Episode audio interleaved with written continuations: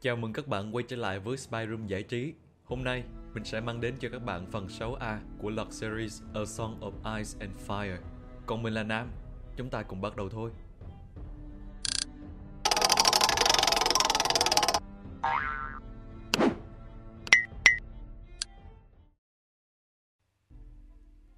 Ở phần trước, chúng ta đã tìm hiểu về vua điên Ares và tại sao từ một người có tiềm năng lại trở thành một kẻ điên loạn như vậy. Hậu quả của việc này là tình trạng bất ổn bắt đầu lây lan khắp vương quốc. Nhưng đó chưa phải đỉnh điểm của sự hỗn loạn trong thời kỳ cai trị của Ares đệ nhị, mà là một sự kiện khác xảy ra vài năm sau sự kiện The Scandal Phạm Thượng mới là đỉnh điểm. Đó là một cuộc biến loạn, một cuộc biến loạn quy mô lớn nhất kể từ khi Aegon chinh phạt bảy vương quốc. Cuộc biến loạn này cũng là dấu chấm hết cho đế chế của những con rồng kéo dài gần 3 thế kỷ. Đó là cuộc biến loạn của Robert. Một Cuộc đấu thương ngựa ở Harrenhal Mọi chuyện bắt đầu vào năm 281 sau công nguyên. Mùa đông kéo dài hai năm đã kết thúc. Mùa xuân đã đến bảy vương quốc. Các cơn gió ấm từ phía nam đã bắt đầu thổi đến và cùng lúc đó, các lãnh chúa, hiệp sĩ khắp vương quốc đổ xô về tòa thành khổng lồ Harrenhal để tham dự cuộc đấu thương ngựa cho lãnh chúa Walter Wen tổ chức. Cuộc đấu thương ngựa này đã được lãnh chúa Quen thông báo từ một năm trước đó thông qua người em trai vệ vương của mình là Sir Oswell Went. Điều đáng chú ý là phần thưởng của cuộc đấu rất lớn, gấp 3 lần phần thưởng trong cuộc đấu thương năm 272 sau công nguyên tại Lannisport do lãnh chúa Tywin Lannister tổ chức. Điều này khiến tất thảy đều kinh ngạc, vì ai cũng biết gia tộc Wen cũng chẳng lấy gì làm dư giả cho lắm. Vậy mà lãnh chúa Walter lại chi đậm như thế cho một cuộc đấu thương thì quá là kỳ lạ. Nhiều người đã suy đoán rằng có lẽ còn một ai đó đã chi tiền để lãnh chúa Walter tổ chức cuộc đấu này. Nhiều cái tên được đưa ra, nhưng chỉ một cái tên là có khả năng. Hoàng tử Draca Targaryen. Tất nhiên đó vẫn chỉ là suy đoán, vì chẳng có bằng chứng nào rõ ràng rằng ai đó đã chi tiền để lãnh chúa Walter tổ chức cuộc đấu thương này cả. Nhưng nếu suy đoán của mọi người là đúng, rằng chính hoàng tử Draca bí mật tổ chức cuộc đấu này, thì mục đích của anh là gì? Rõ ràng anh không có hứng thú gì lắm với những cuộc đấu kiểu thế này. Mục đích của anh chỉ là tập hợp các hiệp sĩ và các lãnh chúa lại cho một mục tiêu duy nhất. Một đại hội đồng. Tìm cách giải quyết những vấn đề mà sự điên rồ của cha anh, Eris đệ nhị đem lại. Nếu quả thực mục đích của Draka là như vậy, thì đây là một canh bạc nguy hiểm. Vua điên thì rất tàn bạo, Ông thường cho thiêu sống những kẻ chống đối mình Và xung quanh ông thì có rất nhiều kẻ su nịnh dèm pha Những lời thị thầm của họ ngày càng dơ mối nghi ngờ vào Eris Rằng Reika sẽ phản bội ông Và vì vậy Eris càng trở nên nghi ngờ chính con trai mình Điều này cũng gây chia rẽ trong nội bộ tiểu hội đồng khi các thành viên chia làm hai phe rõ rệt ủng hộ nhà vua và hoàng tử. Về phe nhà vua, có chủ quản tiền bạc, lãnh chúa Quentin Chestad, chủ quản tàu bè lãnh chúa Lucerus Valerian, chủ quản luật pháp, lãnh chúa Simon Stoughton. Ngoài ra còn có Varus, chủ quản gián điệp và Rosert, thủ lĩnh hội giả kim. Những người ủng hộ Draca thì thường là những người trẻ hơn. Đó là lãnh chúa John Carnarvon, Sir Miles Mouton, Sir Richard Lenmouth.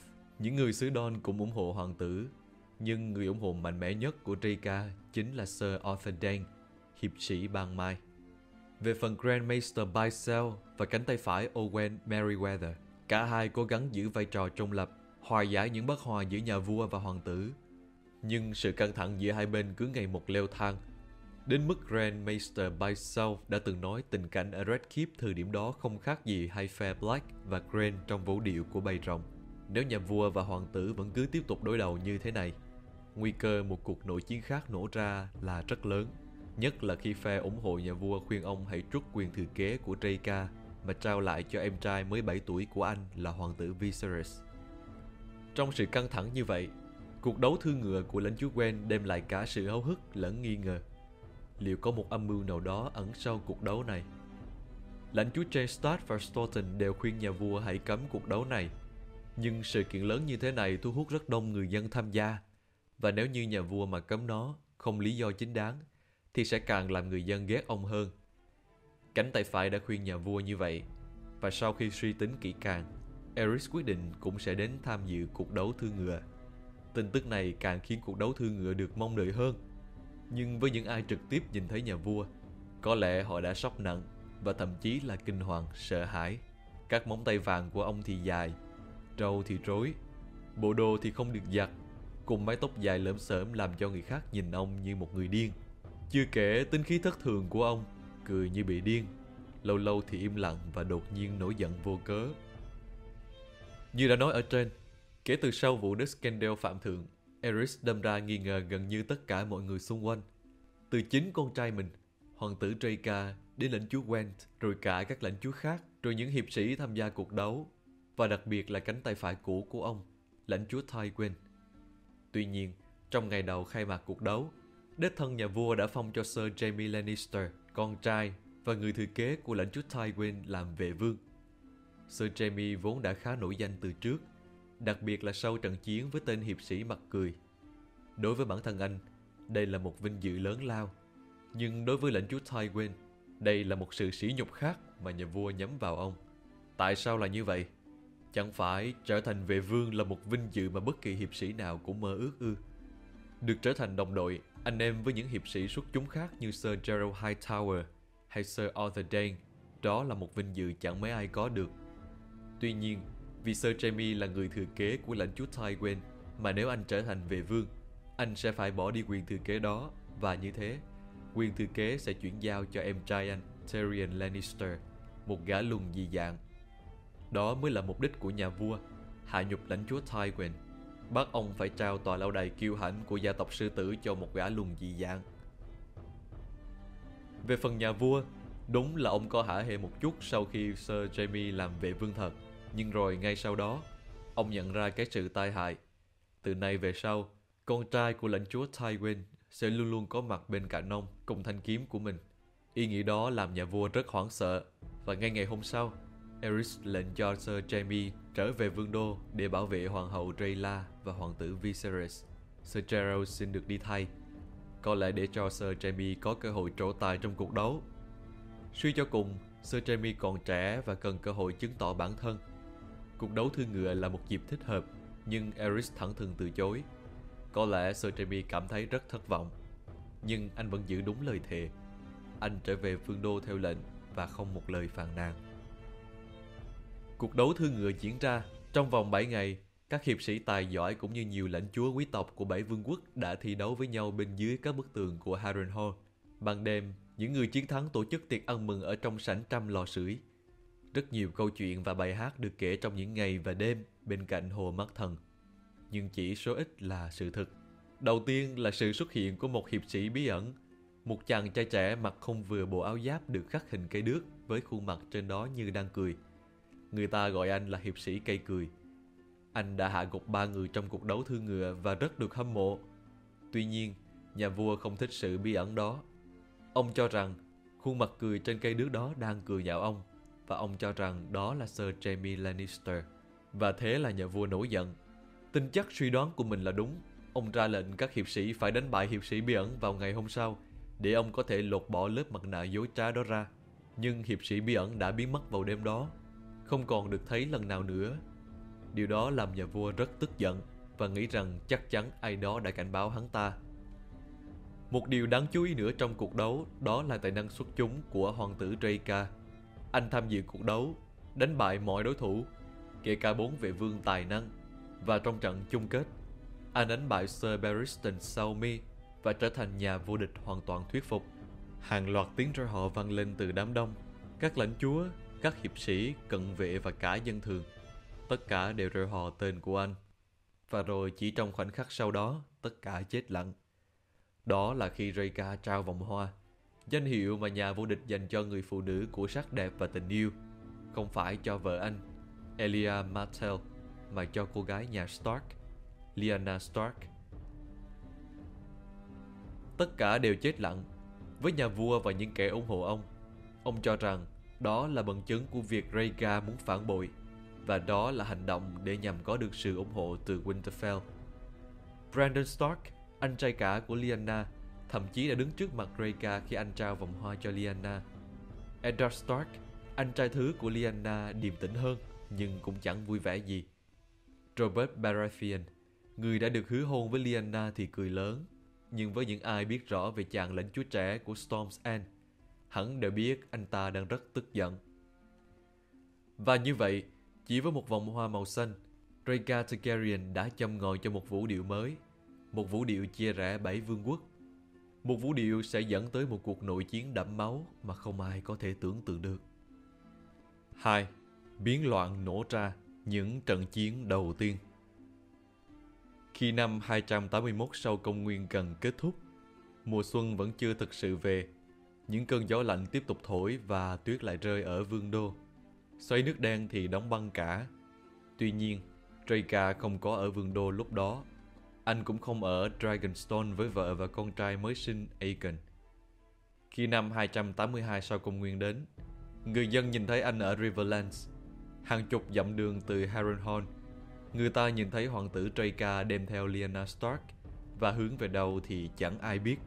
Vụ bắt cóc tay tiếng này đã bắt đầu châm ngòi cho ngọn lửa sẽ nuốt chửng cả đế chế Targaryen hùng mạnh, nhất là sau sự điên rồ của Aerys.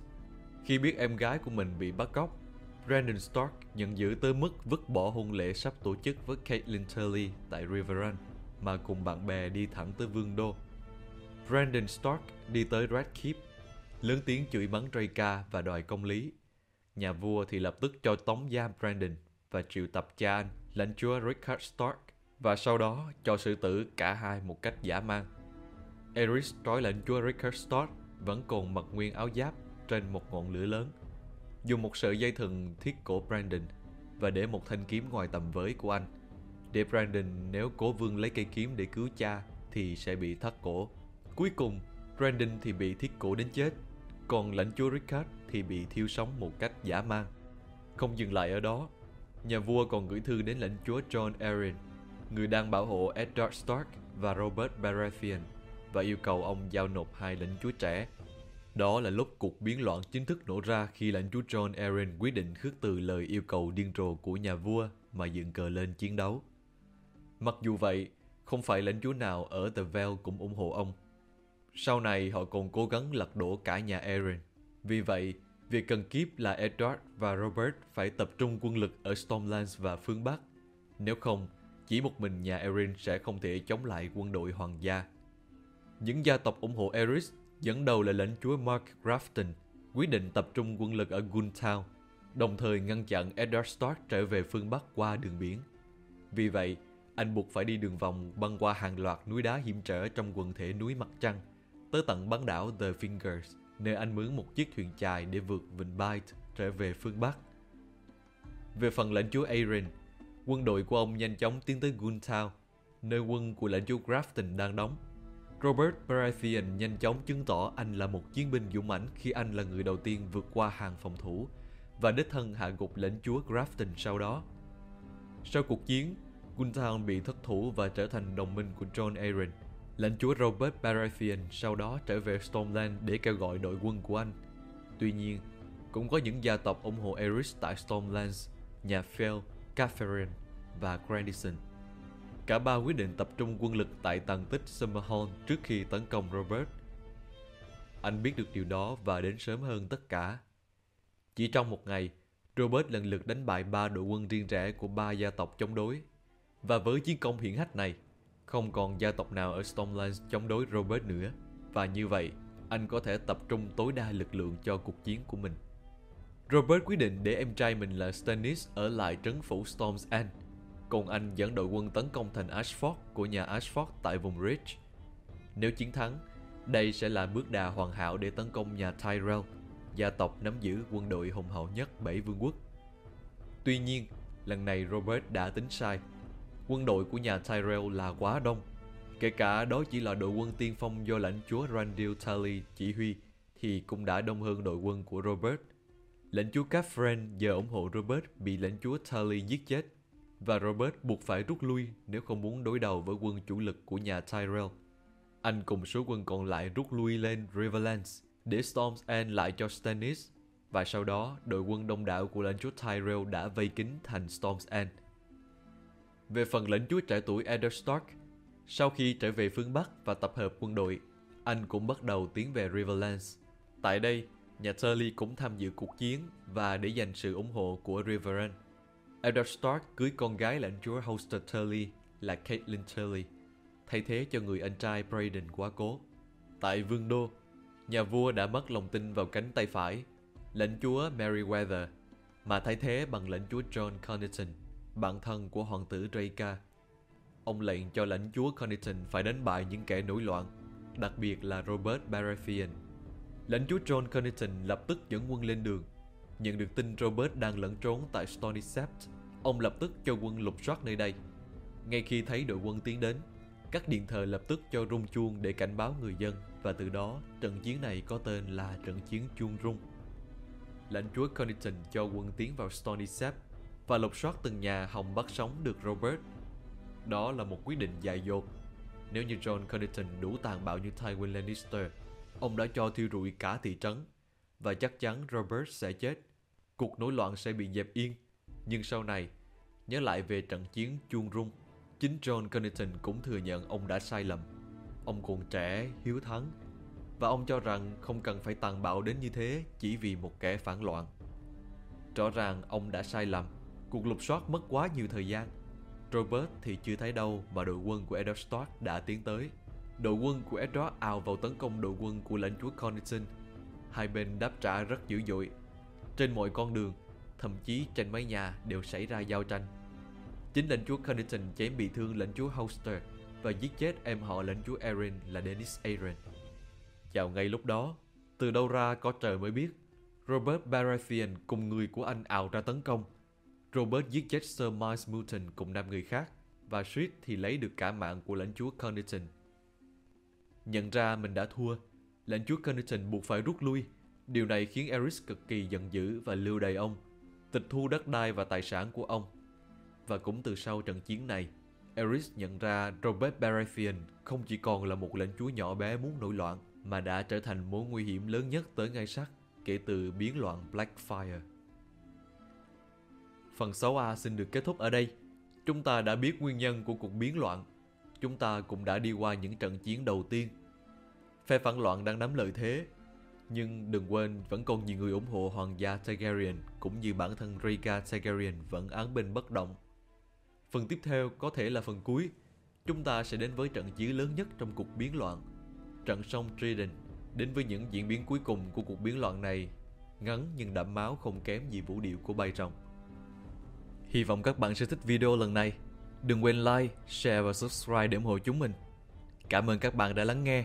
Còn mình là Nam đến từ Spider Room.